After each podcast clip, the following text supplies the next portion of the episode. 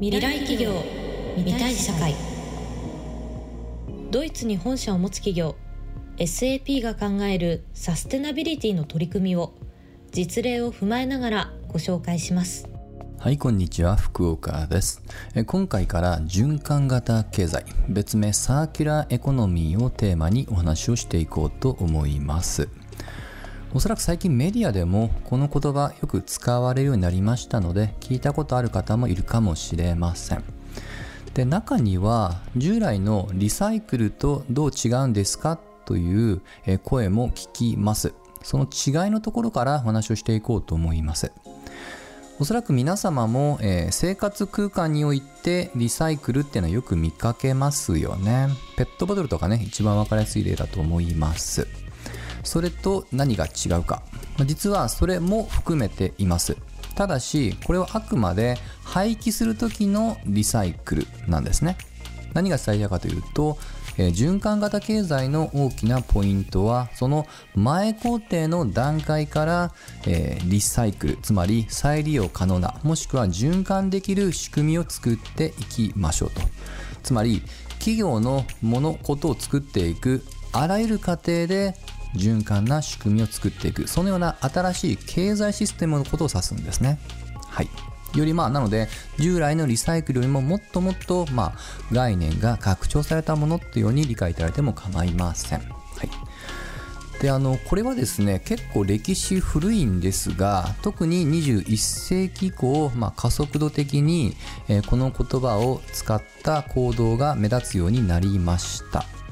例えば一つ例を挙げますと、2010年にこれ英国の慈善団体にあたるエレン・マッカーサー財団が、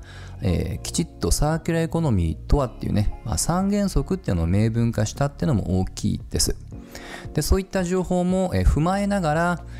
欧州全体としてこの循環型経済ってものを戦略の中核において活動しているってところもあります。そしてこれは欧州だけではなく、日本を含めた多くの主要国で同じような動きっていうのはもうすでに起こっているんですね。で、先ほど、あらゆる企業活動の工程で、循環な仕組みってお話ししました。ただやはりどうしてもね、廃棄におけるリサイクルってイメージが先行しすぎて、その前工程がどのような仕組みっていうのが具体的なイメージが湧きにくい方もいると思うんです。いくつかちょっと例を添えてみたいと思います。例えば物を何か作るときには、初めの一歩は大体は企画ないしは研究開発ですよね。で、この研究開発もしくは設計の段階において効率的にその製品自体を、例えばパーツに分解をして、パーツごとに簡単に修理が出せる、もしくは再利用できるような仕組みっていうのを設計をしていくというような、一つの例だと思ってください。そしてそれが実際に企画が通って物を調達して作るっていう過程においても、その調達する原材料を再利用可能なものを優先をしてあげたり、もしくは物を作る過程においても確実に廃棄物が出ますので、その出たものを例えばまた原材料に書き戻してあげるとかね、こういったことは実は結構多くの業界ではもうすでに進めつつあります。はい。で、こういうのがまず循環型経済のまず定義といいますか、基本的な構造なんですね。で、もうちょっとだけ外部環境っていうのを補足したいと思います。やはりこの21世紀以降、急激に盛り上がってきた背景にはいくつかの要因があり、その一つが、これはもうね、一つ前のカーボンニュートラルと完全に重なるところなんですけども、やはり環境問題ってところが大きいです。その一つはやはり、気候変動の問題。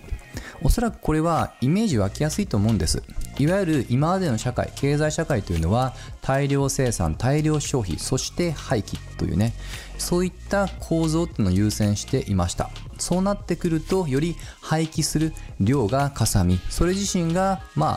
温暖化ガスを生んでしまうっていうのはなんとなく想像つくと思うんですね。それを安易に廃棄するのではなく、再利用させることによって、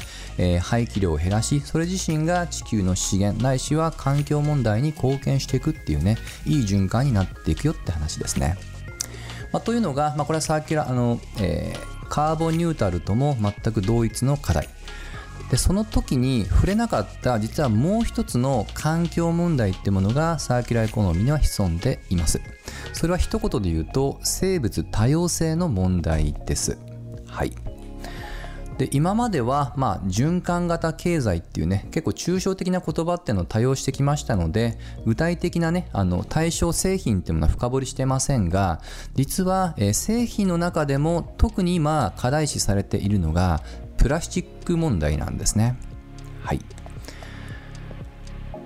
でこのプラスチックに関しては、まずプラスチック自身何が問題かというと、シンプルに言うと自然に分解されないってところが問題なんです。そしてその量が加速度的に消費、そして廃棄されていると。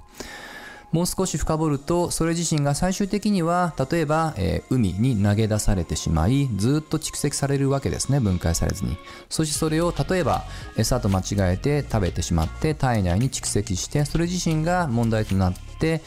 生物の多様性、つまり生態系に大きな影響を与える。これはリアルに深刻な課題としてすでに世界的にも話題にもなっています。でこれある一つの統計で私自身がちょっと衝撃を受けたのが、ある統計値によると2050年の段階において、このプラスチック、海洋プラスチックと言われている投げ出された量がなんと、魚の量を上回るというような試算も出ています。はい。というように、特にプラスチックというのはね、極めて人工的なものであり、それ自身が、海もちろんだけではないんですけども、海を中心とした生態系を大きく、悪い影響を与えつつあると。このあたりも一つの大きな要因だと思ってください。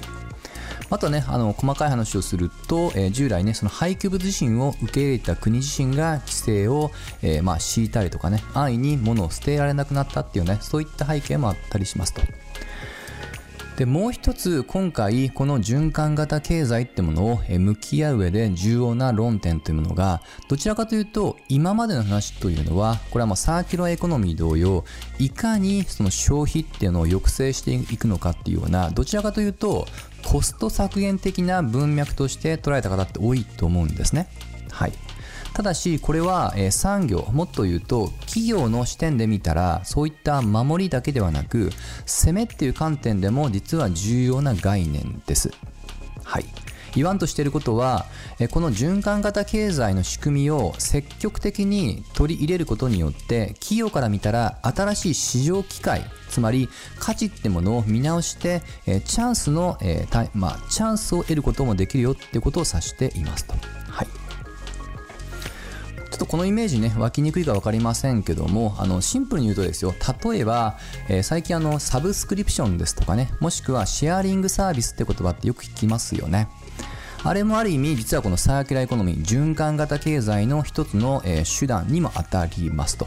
はい。これを、導入することによって、より広範囲にユーザーに対して価値を届けることができると。はい。言い方変えると、新しい価値提供ですよね。最近、自動車産業とかね、そういった試みはね、活発に行われておりますけども、その車っていう存在を単純にその所有をするのではなく、その移動する、サービスっていうのを提供してあげる。そこから逆算をしてあげて、新しいビジネスモデルとして、例えばサブスクリプションですとかね、様々な試みっていうのが今行われたりはします。